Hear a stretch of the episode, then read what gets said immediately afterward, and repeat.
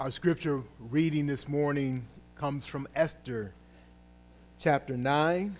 If You turn there in your Bibles to Esther chapter 9. If you don't have a Bible of your own, our ushers have Bibles available. If you raise your hand right now, they'll bring a Bible to you that you can use throughout our service. Esther chapter 9.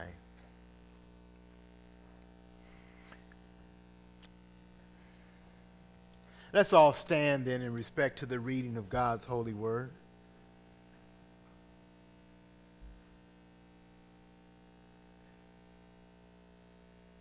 Before we read, let's just look back at chapter 7 and 8 in way of review. In chapter 7, Esther makes her plea, her request and her plea to the king that her people be spared and be saved from the edict that the king had signed into law that Haman had wickedly guided the king into signing. Haman is outed and hanged on the very gallows that he had built for Mordecai. In chapter 8, Esther is given Haman's house and sets Mordecai over it. Mordecai is revealed to King Ahasuerus in his relationship to Esther, he is exalted and he receives the king's signet ring. Esther asks the king to revoke Haman's edict that was signed by the king, but the king cannot revoke it. And so there's a dilemma, there's a problem. That edict cannot be revoked, so what needs to be done? Well, Mordecai, with the king's signet ring now has the authority and is given that authority by the king to write a new law, a new edict, and that is signed by the king and it allows the Jews to defend themselves on the 12th month and the 13th day, the very same month and day that the first edict had announced that they would perish and they would be put to death. The Jews rejoice over this new edict that is signed, and Mordecai is exalted. Now, let's read chapter 9. Now, in the twelfth month, which is the month of Adar, on the thirteenth day of the same, when the king's command and edict were about to be carried out, on the very day when the enemies of the Jews hoped to gain the mastery over them, the reverse occurred. The Jews gained mastery over those who hated them. The Jews gathered in their cities throughout all the provinces of King Ahasuerus to lay hands on those who sought their harm. And no one could stand against them, for the fear of them had fallen on all peoples. All the officials of the provinces and the satraps and the governors and the royal agents also helped the Jews, for the fear of Mordecai had fallen on them. For Mordecai was great in the king's house, and his fame spread throughout all the provinces, for the man Mordecai grew more and more powerful. The Jews struck all their enemies with the sword killing and destroying them, and did as they pleased to those who hated them. In Susa, the citadel,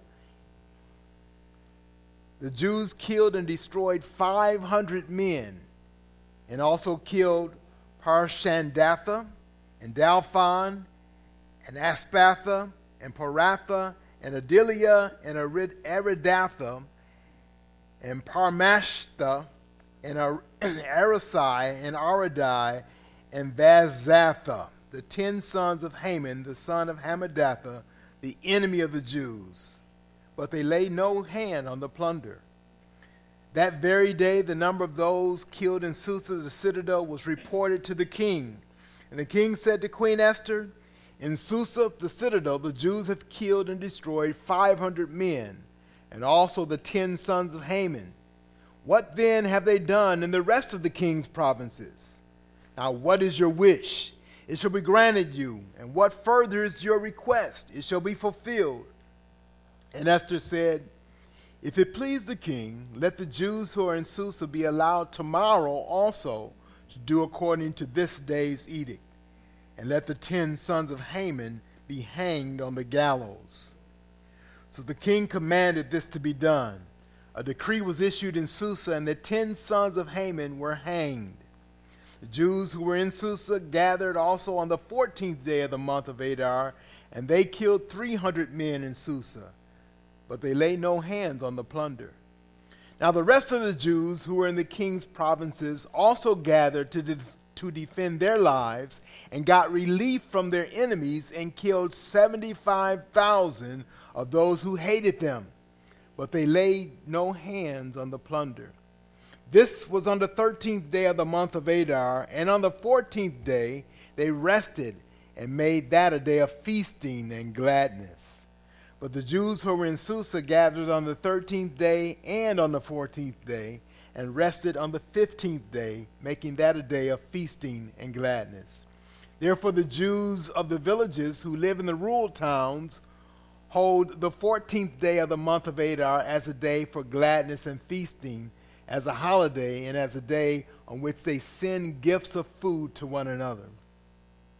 And Mordecai recorded these things and sent letters to all the Jews who were in all the provinces of King Ahasuerus, both near and far, obliging them to keep the 14th day of the month Adar and also the 15th day of the same, year by year, as the days on which the Jews got relief from their enemies, and as the month that had been turned for them from sorrow into gladness and from mourning into a holiday, that they should make the days of feasting and gladness days for sending gifts of food to one another and gifts to the poor.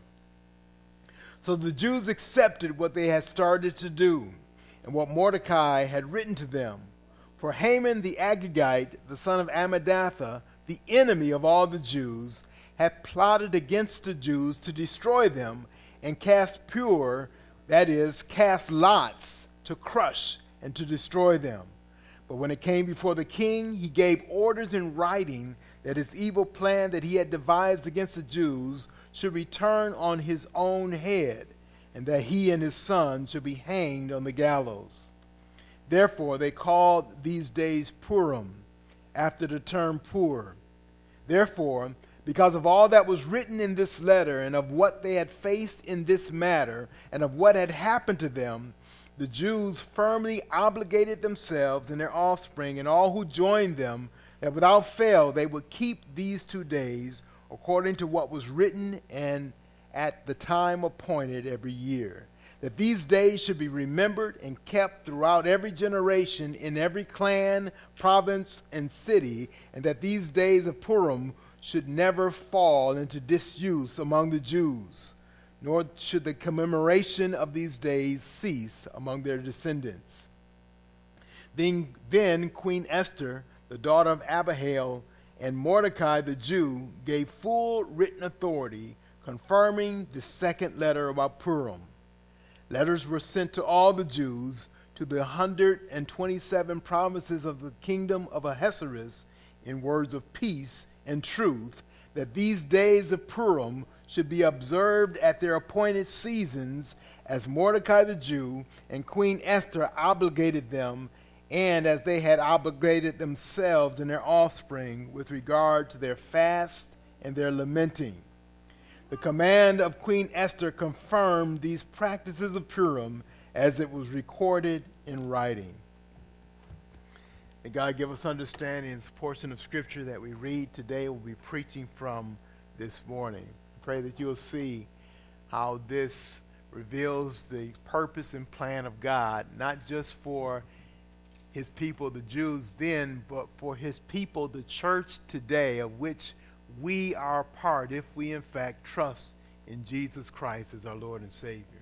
They open our eyes to help us see this significance and help us to see, to have us rejoice in the salvation that God has provided for us and what that really means. Let's bow now for a time of prayer. After our prayer, our choir is going to come with a special music before the preaching of God's word. Thank you, Father, for this gathering today of your people. And we pray for those who are not able to be here today, especially because of sickness. We pray for Sister Lola Spears and her condition, that you would just be with her, comfort, encourage her heart. We, we also pray for Mrs. Minnie, that you would bless and be with her, that you would help her in her physical condition, her sickness, Lord, that you would give comfort, encouragement to her both physically in her body and spiritually in her her mind and her her spirit that she might be encouraged in you knowing lord that you are an awesome god that your plan and your your purpose for her is perfect and that you can take her through all that that you would have her to go through. Pray for my dad as well lord in his spiritual um, excuse me in his physical uh, condition that you would watch over and bless him. Spiritually that you would encourage his heart as well we know, Lord, those who go through um, hardships physically oftentimes can uh, be uh, discouraged or weak in their spirits. So we pray that you would encourage them. Use the saints of your people here to give a call, to give a note, to stop by, and to encourage these individuals in their walk with you and in trusting in God. We pray that their testimony might be sure, might be sound, so that family members who don't know Christ can see, even though that they suffer, they love you, trust you, and walk with you faithfully. We pray that that might be an encouragement to our hearts as well. Bless the preaching of your word today. Open our eyes to see your truth and to be motivated to live in faithfulness to you. In Jesus' name we pray. Amen. Please be seated.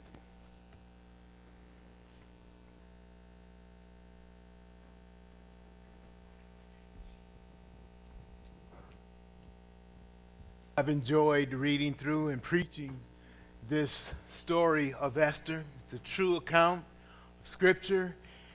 And it begs the question we ought to be asking is what does this say to us today? And what is God sharing? Why is He sharing this with us? What does this tell us about, about God's plan, about His purpose, and how should it excite us, challenge us, and motivate us today, right now, here at Sweet Communion, here at 2019, here in Milwaukee, right where we are? Review of the timeline that we're looking at is actually a short period of time that these events happened the first month of the year, on the 13th day, Haman had, this, had the king sign an edict that called for the destruction, the annihilation, the killing of every single Jew throughout all the 127 provinces that King Ahasuerus was king over. This edict was to take place. It was signed on the first month, 13th day. It was to be done all in one day on the 12th month of that same year on the 13th day. Signed on the first month. The next thing in our timeline is the third month on the 23rd day. By the third month, on the 23rd day, we see that Haman who had the king sign this edict had been killed. He had been destroyed. He had been hanged on the very gallows that he had built for Mordecai, who he hated. And Mordecai was the reason why he hated all the Jews, because he found out that Mordecai was a Jew. But on this third month, on the 23rd day, now Mordecai, who was a lowly servant, has been placed in a position, given the king's signet ring, and he signs into law the second edict. The first edict said on the 12th month, on the 13th day, all the Jews would be destroyed and all their stuff would come into the, the, the coffers of the state. They would become uh, King Ahasuerus' possession. But on the third month, the 23rd day, the second edict was signed by Mordecai saying that, yes, on the 12th month, the 13th day, we, we acknowledge that that first edict is signed, but we sign the second edict saying the Jews can fully defend themselves against any and all enemies who will come out against them. We know that last week how this signing showed us God's thorough salvation for us. That it's not just the destruction of the enemy that's needed, but a, a, something has to take place that gives the sinner forgiveness of their sin remove the threat of the enemy, but also brings them and reconciles them back to God and brings them at peace with God. So destroying the enemy is just one part of that equation. They had to be brought in peace with God. And we realize how it is the blood of Jesus and only his dying on the cross that provides that. So Esther gives us that blueprint of what God is doing in salvation to, to, to deliver his people by destroying their enemy and then reuniting them to himself.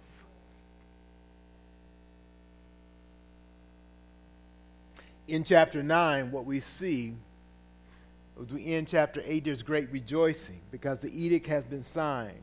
But now what we see is, is, is what I call the, the follow through, victory. And I'll actually call it, yes, the day of the Lord. The day of the Lord the follow through, the victory. What happens in chapter 9 is the 12th month and the 13th day arrive. They're here. And let's see what happens. I love this because the Bible doesn't just tell us what God is going to do and just give us that hope that he's going to do it. But here in the story of Esther, we see that the, the event takes place. It actually happens. It's not just a thought, a hope, or a promise is something that happens. Look at the very first words. Now in the 12th month, which is the month of Adar, on the 13th day of the same, when the king's command and edict were about to be carried out. That's the first edict he signed through Haman. On the very day when the enemies of the Jews hoped to gain the mastery over them, the reverse occurred. That's like, boom. That's like the, the, the, the, the, the point of the whole account. The reverse occurred.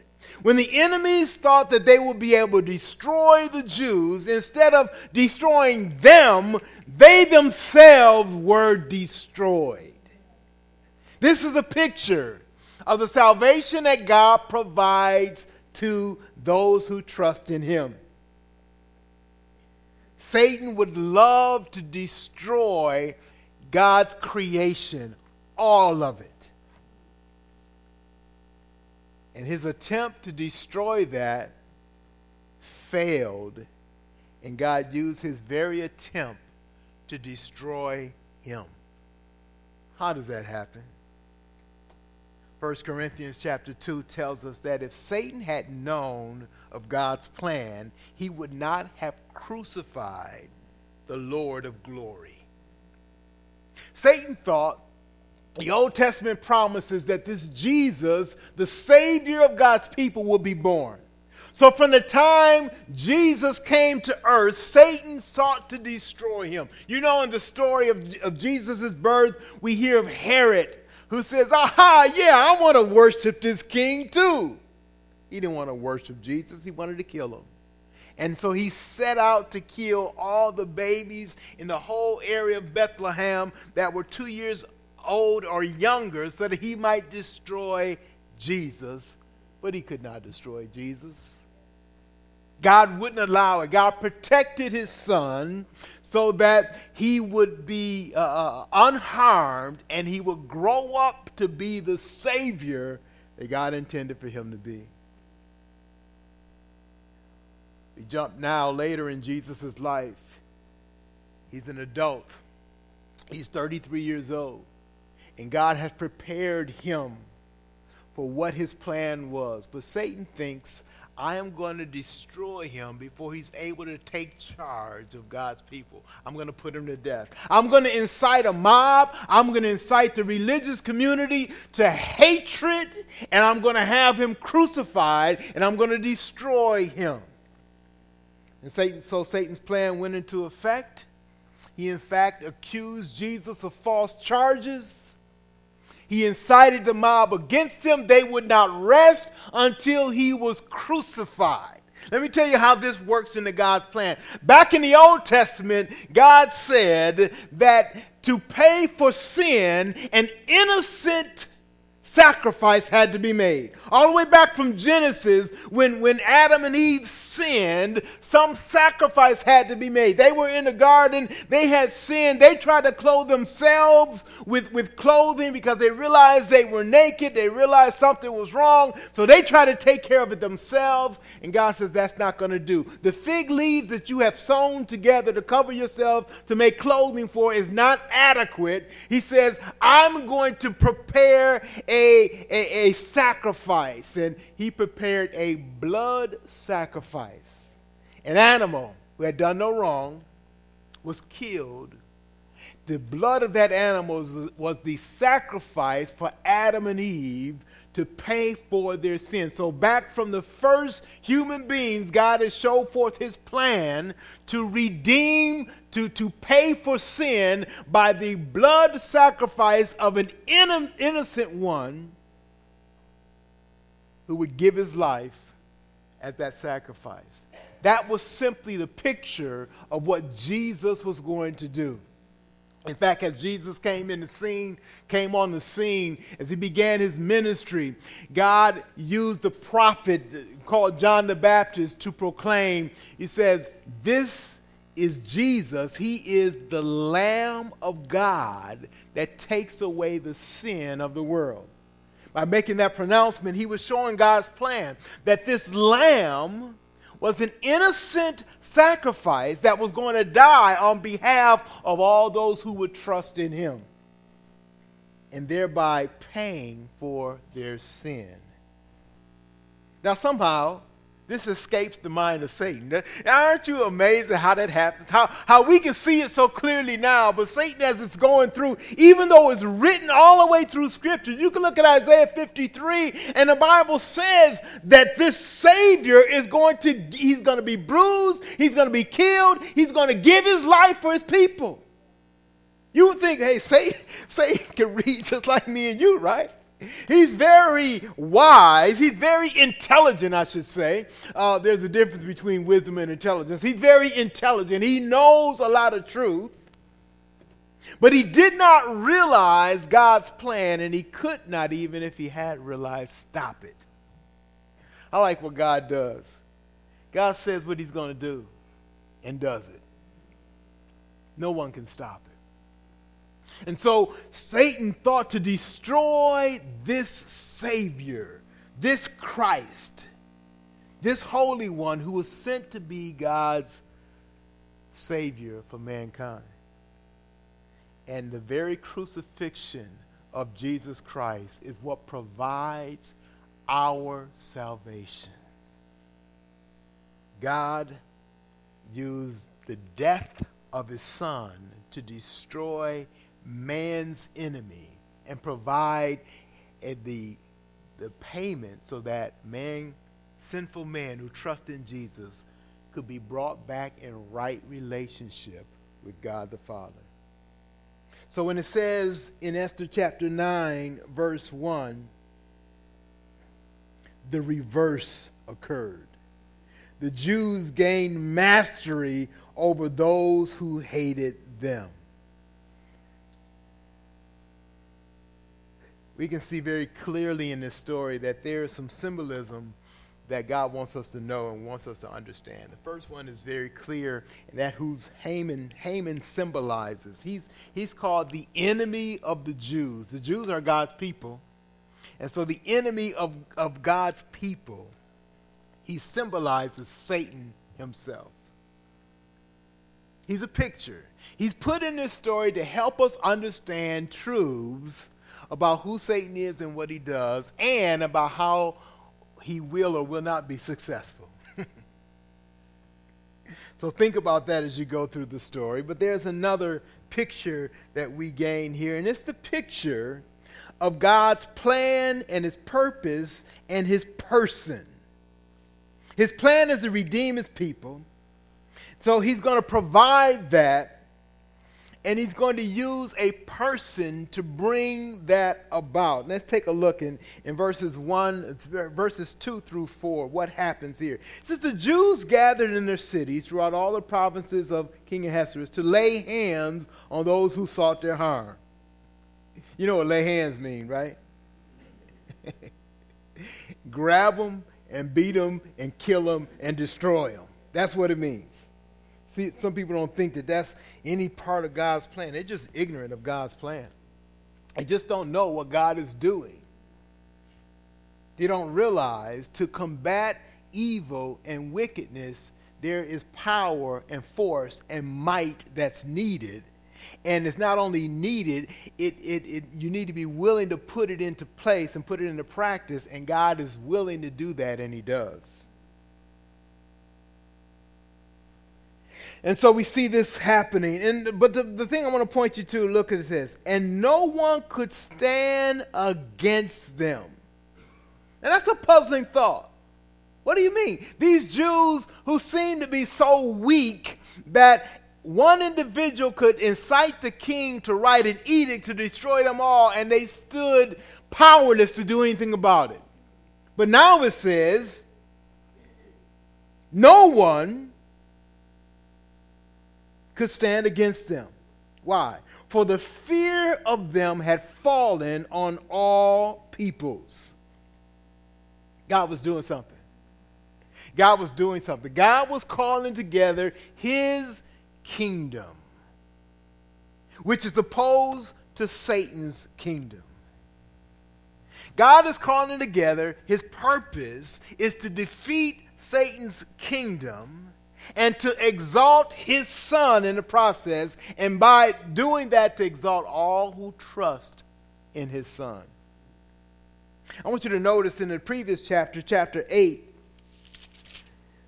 verse 17, it says, And in every province and in every city, wherever the king's command and his edict reached, there was gladness and joy among the Jews, a feast and a holiday. We understand that. They realized that now this wicked edict that had been signed is not going to be successful because the second edict gave them the authority to, to, to, defend themselves. But look what happens after that. And many from the peoples of the countries declared themselves Jews. For fear the Jews had fallen on them. You have to understand there's 127 provinces in King Ahasuerus' command and his rule, and the Jews were one group of people who were there. Not well known, and obviously not respected, in fact, hated. Haman shows the hatred that he had for the Jews. But now it says, many of the peoples, peoples is plural, you notice that? Many of the peoples, in other words, not just one group of people, but several, many groups of people. The Bible is describing people from different cultures, different tribes, different languages, people who look different, who, who talk differently than each other. These are all part of people groups. And it says many of those people groups declared themselves Jews. Why would they do that? It says, for fear of the Jews had fallen on them. What does this fear mean? It's like they were deathly afraid. It has something to do with that, but it also has to do with simply a honor and respect. When the Bible says that we ought to fear God, it's talking about how we ought to esteem Him, how we ought to look at Him, how we ought to honor Him, and what we ought to do, or how we ought to live our lives in regard to who He is. It's something that seems foreign in our culture today. People don't respect God, and they don't respect the things of God. But they ought to fear God. This fear is coming because God has worked in a powerful way through his people, and they're beginning to see who God is and how he's working. And they see this through a person that we're, we're going to get to in just a moment. But it says that they decide to declare themselves Jews. In other words, they, they like, hey man, I'm with y'all. I'm totally with y'all. I support you. I didn't know anything about you before, really had no honor or respect for you, but now I'm getting to know you and I support and I'm with you. They're saying we're one, we're brothers now. If anybody comes against you, they got to come against me. They declared themselves to be Jews. Now, this isn't just a, a, a, a, good, true story. This is a picture of God building his kingdom. He is building his kingdom today. And many people, as they began to hear and to see what God is doing, recognize they need to be on God's side. Because there's two sides there's the losing side, and there's God's side. And you need to realize that when you have opportunity to be on God's side, you better jump to it. Because God's side is going to win in the end. And so these people simply open their eyes and say, hey, I'm going to support. I'm going to be a part of this side. It's the winning side. God had begun to do something in a great way. I, I mentioned the timeline. You realize what happened? From month one to month three, an amazing thing has happened. The Jews have gone from being despised and hardly known and very poorly respected to now being honored in a great way. Why were the Jews honored and respected? Remember, we, we said in the book of Esther, the name of the Lord is not even mentioned in all of the book. And God is working behind the scenes. He is showing that He is doing something that brings recognition not just to the Jews, but recognition to Him.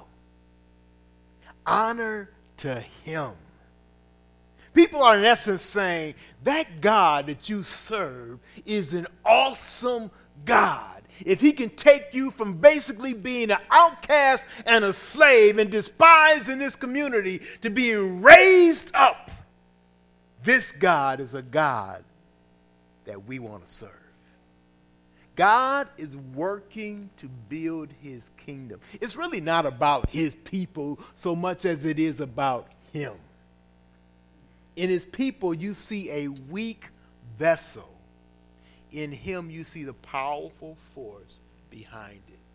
He is working, and God takes honor in doing that. He likes to take little things that are, are, are, are, not mighty at all so that we might see his great power.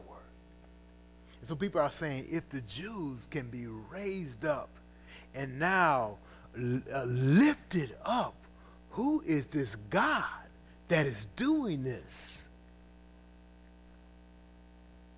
God is doing a work in, his, in, in building his kingdom. You can imagine whereas before this happened, nobody wanted to be a Jew. And people who were Jews would hardly admit it.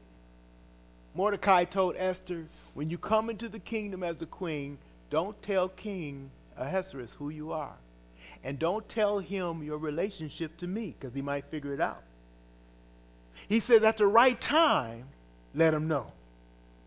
But wait now, that time ain't right yet. You see, the Jews were despised. But God is doing a mighty work. He's doing this work for the sake of his name, for the sake of his glory. In verses 3 and 4, we see that. It says, no one could stand against them in verse 2. Verse 3 All the officials of the provinces and the satraps and the governors and the royal ag- agents also helped the Jews. Here it is. For the fear of Mordecai have fallen on them. God is getting his glory through this person that he has exalted. Let me just tell you the truth straight out. Mordecai is a picture, tells us something, teaches us something about the Lord Jesus Christ. It is through Jesus that he brings respect amongst his followers, amongst his people. It is God who uses his purposes to use his son to deliver his people, therefore exalting his son to be honored by everyone. The New Testament says there's coming a time where every knee will bow, every tongue will confess that this Jesus is Lord. No one to be compared with him. Mordecai is simply a picture of that. He comes from a low state, low state, and now he's been exalted to where now, in, in two short months, from the first month to the third month, and this edict is signed, and people are rejoicing. Now, it says, the fear of Mordecai has fallen on all the people. To where all the leaders, all the officials in the government says, hey, take note of Mordecai He's something else. Now, is the object to exalt Mordecai for his, his own uh, uh, glory? No, it is the God behind Mordecai who's doing this great work. But God is using Mordecai to bring glory to himself in the same way that he brings Jesus to bring glory to himself. Mordecai is simply that picture of Jesus. Let's go on. Verse 4 For Mordecai was great in the king's house, and his fame spread throughout all the provinces, for the man Mordecai grew more and more powerful. Again, I go back to that timeline. How did this happen so quickly? How did he go from, from being threatened with death to be hanged by Haman to now being exalted and respected by everyone around? God is working to build his kingdom, and he's going to do that through his son. He's going to exalt his son. Psalm 2 says, To all the, the, the, the, high people, all the officials, all the kings of the earth, he says, Kiss the son, lest he be angry. Psalm 2 is telling us listen, it's this Jesus that God has exalted talk to people on the street and they i talk to people in islam and they say you know um, i respect jesus but god's appointed prophet is this prophet. I said really? You think that's the case? Show me how he compares to jesus Show me one who has been raised from the dead. Show me one who said, I'm going to be killed, but I'm going to be raised up the third day, and then pulls it off. Show me one who God says, This is my beloved Son. In him I'm well pleased. Honor him. God the Father speaks from heaven and says that about one and only his Son, Jesus. Jesus is the Savior. Jesus is the one and all. That's why we preach Christ today without shame, without apology. It is this Jesus and this Jesus alone who brings salvation and deliverance to his people. The, God, the, the, the Bible says in Acts chapter 4 there, there is no other name given under heaven whereby we must be saved other than Jesus. It is His name that provides salvation. It is His name that we proclaim. It is this Jesus.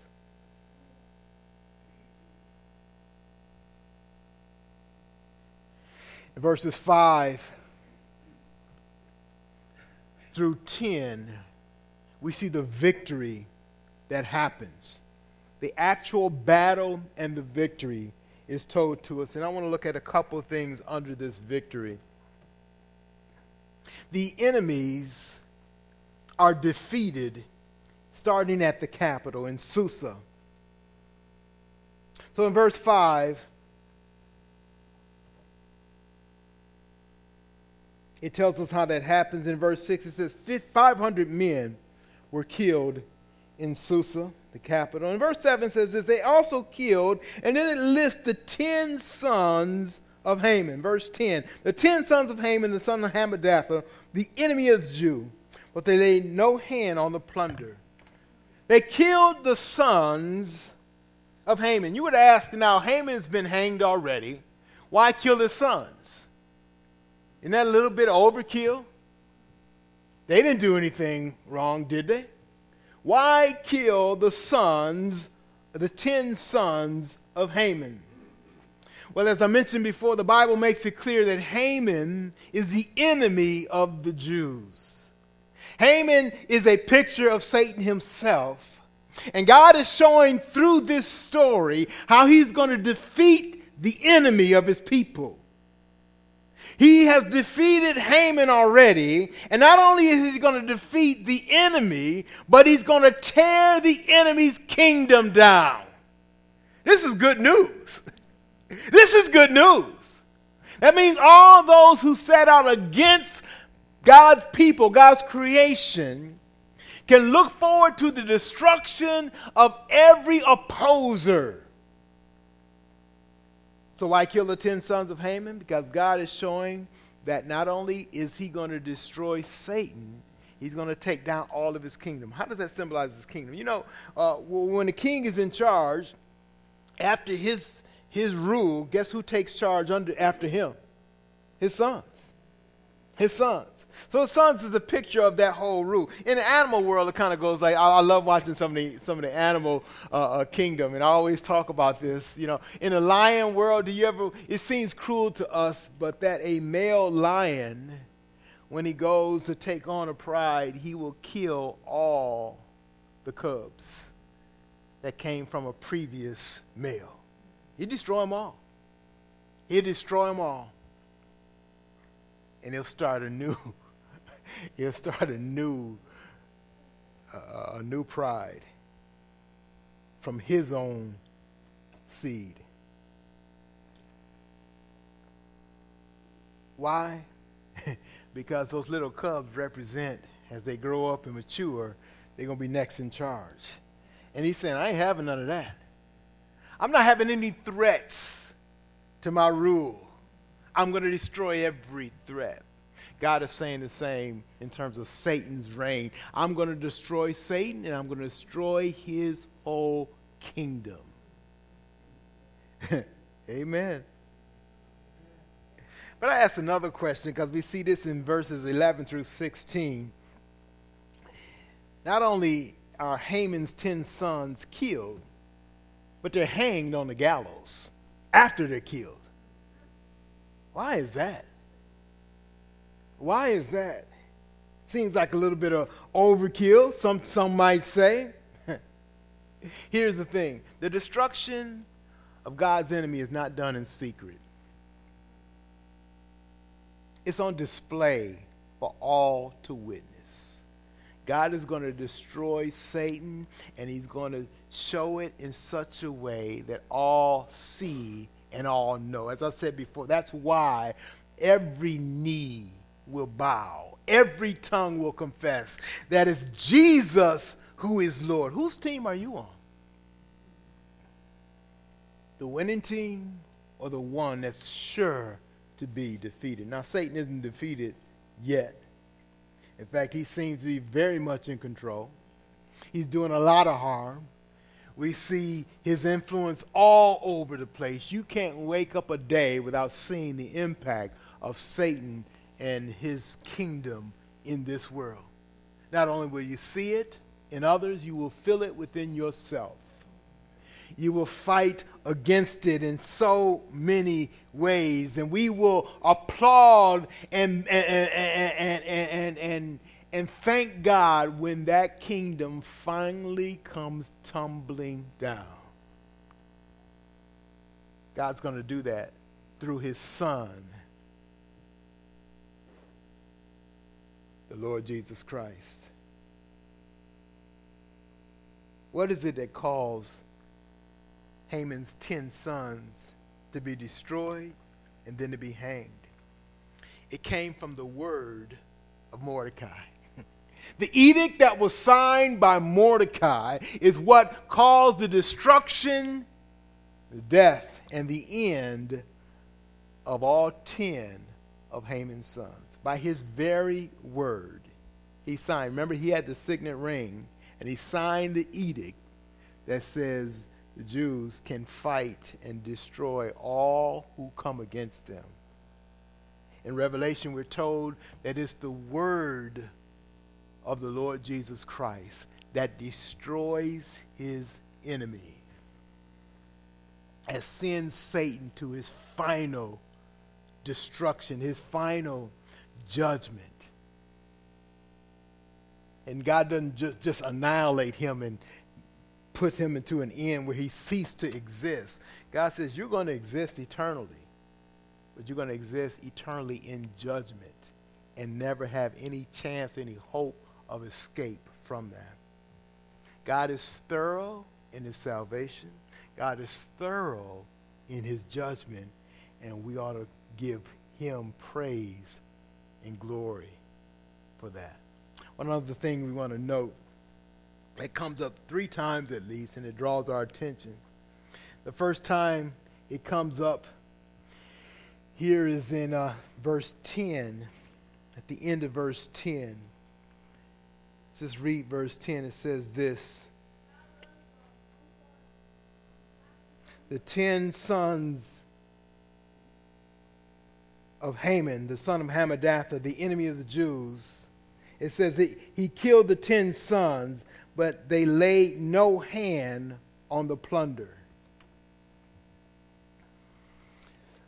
Don't worry about that. Our men are going to see to that. You know, it's one way to proclaim truth. That's not the way. To interrupt service in doing that. In fact, it's a picture of what Satan does. You look in Acts, we see Paul encounter the same exact thing a person who was possessed by a demon was following him and proclaiming, These are servants of the Most High King. And Paul said, Shut her up. Why?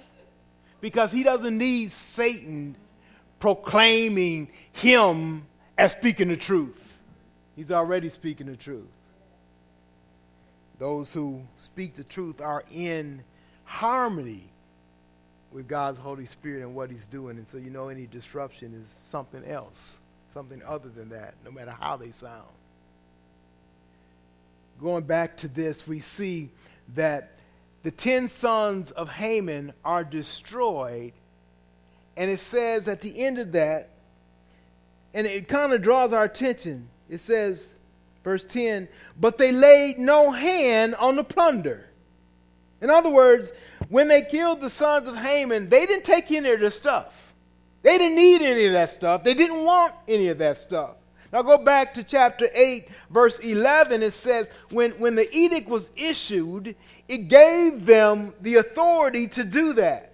You with me? In, in Esther chapter 8, verse 11, this is the edict that Mordecai had, had, had written. It says, saying that the king allowed the Jews who in every city to gather and defend their lives, to destroy, to kill, and to annihilate any armed force of any people or province that might attack them, children and women included, and to plunder their goods.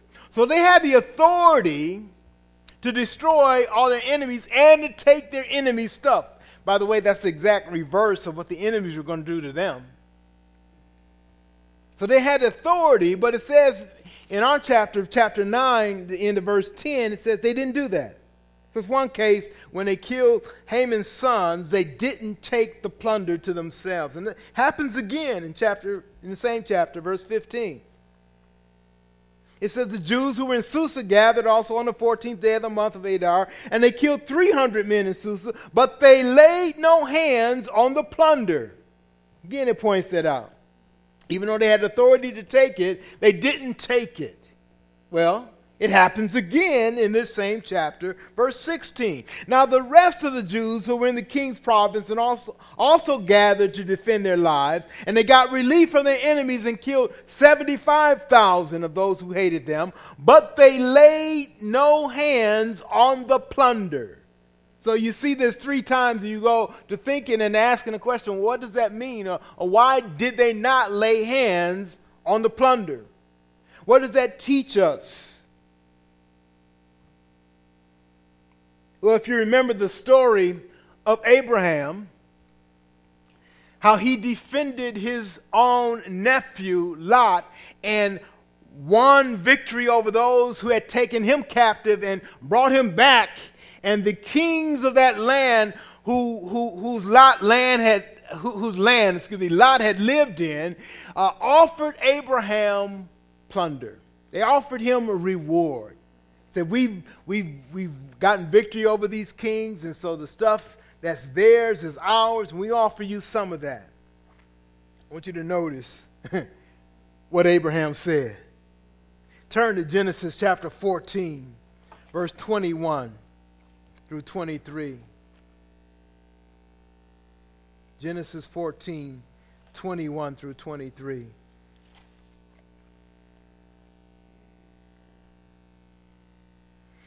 And the king of Sodom said to Abraham, now that ought to ring a bell, right? Sodom?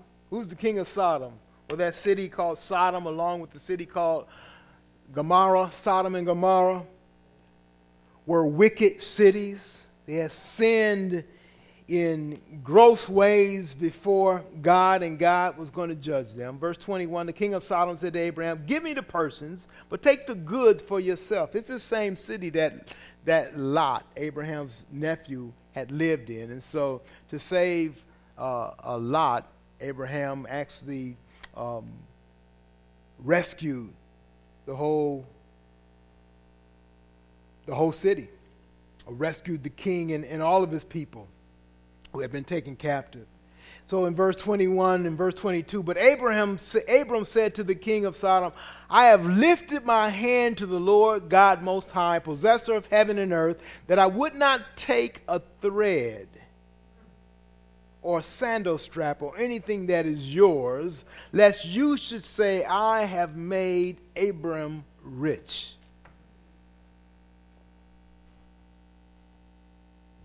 Abraham was making a point. He didn't need any of the spoil for God's blessing, especially spoil that was coming from a wicked king in a wicked culture. He didn't need any of it, and he didn't receive any of it.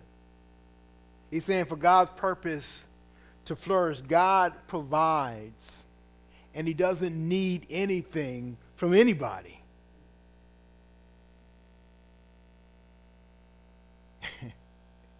That's a blessing.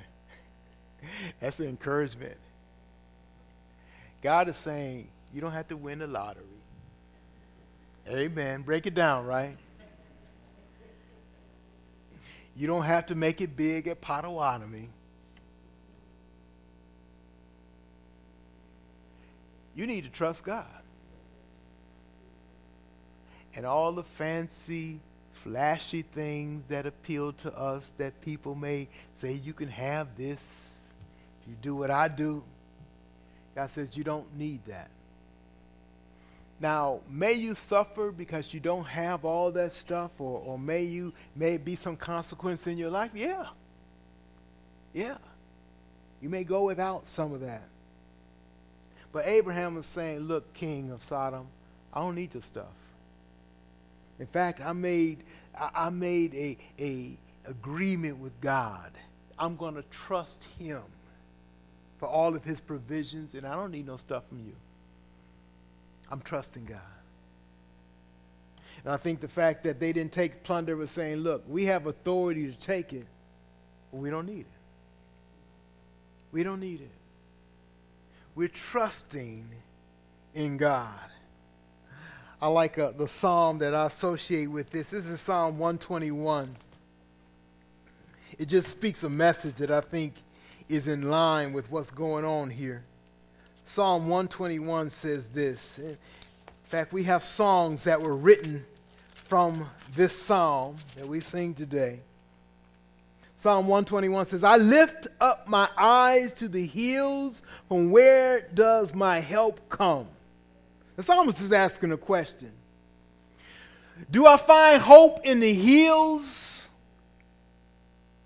and find my encouragement and my hope there? By the way, the hills were the foreign people, the, the people that were not part of the people of God. It's where they lived, and it's where they worshiped, and it's where they put their idols. They put them up high to be exalted on the hill so they could look to them and pray to them and find hope. The psalmist is saying, Will I lift up my eyes to the hills? Then he asks the question, From where does my help come from? It ain't the hills, it's the one who makes hills. And my help comes from the Lord who made heaven and earth. I don't need the, the, the, the, the plunder that comes from wickedness because I trust in the Lord. My help comes from the Lord who made heaven and earth. He will not let your foot be moved. He who keeps you will not slumber. He behold, he who keeps Israel will neither slumber nor sleep. The Lord is your keeper. The Lord is your shade on your right hand. The sun shall not strike you by day, nor the moon by night. The Lord will keep you from all evil. He will keep your life. The Lord will keep your going out and your coming in from this time forth and forevermore. You can imagine back in Esther and Mordecai's day saying, Look, we can take the plunder, but we don't need it. It's God who's delivered us, it's God who will keep us, it's God in whom we trust. We set our minds to walk in that faith of trusting God for what He provides. So they didn't have to take the plunder, they didn't need it they weren't going to be benefited by anybody else besides what the Lord intended and meant for them.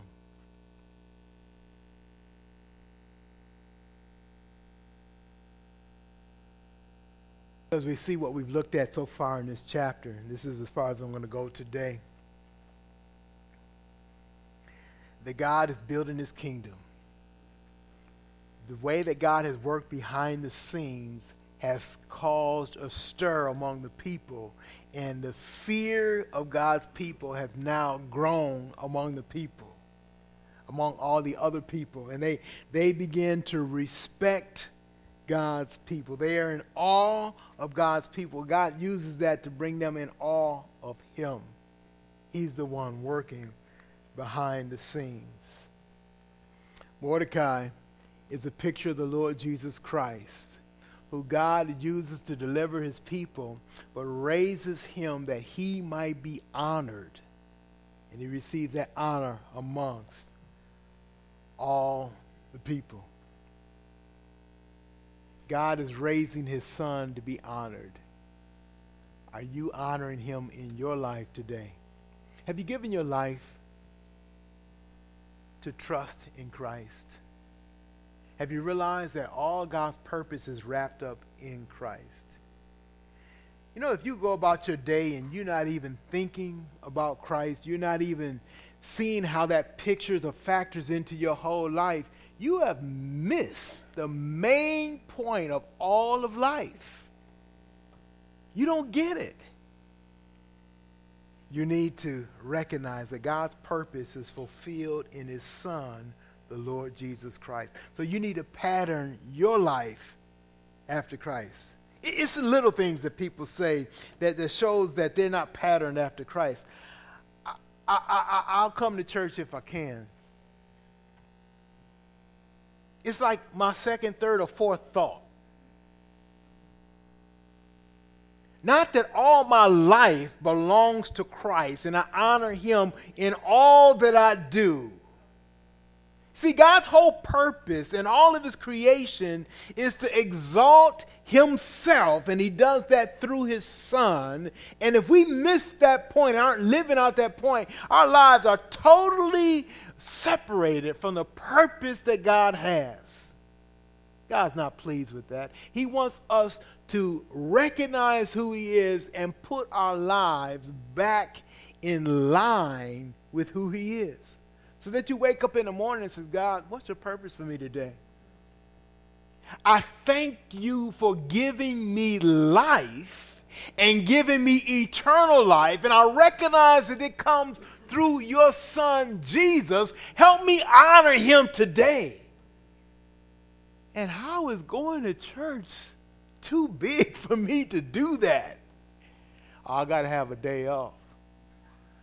I got to go to the cleaners today. I got to go grocery shopping. I got to visit my nephew. I got to do this. I got to do that. Everything comes before honoring God. God says, pull your life in line with what His purpose is and what His plan is. Humble yourself before God and say, God, all of my life, every breath that I breathe belongs to you. I seek to honor you in that. We have to start there. Now we know that that you know we're going to fall short in so many ways, but that has to be our goal. That has to be our attitude. We have to start there, not with well, I ain't perfect, so if I don't go to church today, no big deal.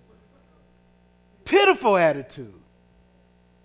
God says, honor him above all. Because of what he's done, because of what he's doing, because of what he has in mind and planned for you and for us. Because I am in Christ, I'm part of what God is doing as He growing His kingdom. I'm part of, of what He's doing when He exalts His Son. I'm going to be there saying amen. I'm going to be there shouting hallelujah when Christ is exalted, when every knee bows and every tongue confess. I'm going to be confessing from heaven, not hell. I'm going to be confessing on God's team, not opposed to Him. I'm going to be confessing on, with those who are victorious, not those who've been defeated. And I'm going to thank God and say hallelujah then. So I might as well start doing it now get the benefit of it. I might as well recognize how God is working behind the scene in my life in so many ways that I wasn't even privy to. I didn't even realize how He was doing that until He brought me to Himself and began to open my eyes that God has always marked my life. God has always guided my path. He does that for the purpose of bringing glory to Him, not for bringing glory to myself. So he promoted Esther and made her queen, not just so she can dress up and look pretty, but so that she could fall in line with his glorious purpose. Because Esther submitted herself, because Mordecai fell in line and realized what God was doing and allowed himself to be used, countless, hundreds of thousands of Jews, God's people, were delivered. We're going to get into this next week but Mordecai and Esther says, hey, folks, this day is special. And we ought to celebrate. Basically, they're saying this we ought to celebrate what God has done and never forget it. That's what we ought to do today in our lives. You realize that? God has opened your eyes. Is that your heart? Is that your attitude? Don't sit on it. Speak it out. Live it out as of this very moment. Let that be your heart, driven by God to bring honor and glory to Him. Father, we thank you for your word today. We thank you for opening our eyes, moving our hearts right now, Lord, so that we realize this life isn't about me. It's about you and you being honored your purpose in me is to honor you, to bring glory to you. May I submit to that purpose right now. We thank you for those whose hearts you're moving in right now. They might make it known. We can pray with them, connect with them, partner with them to further each one in their purpose to honor you and glorify you. We pray this in Jesus' name. Amen.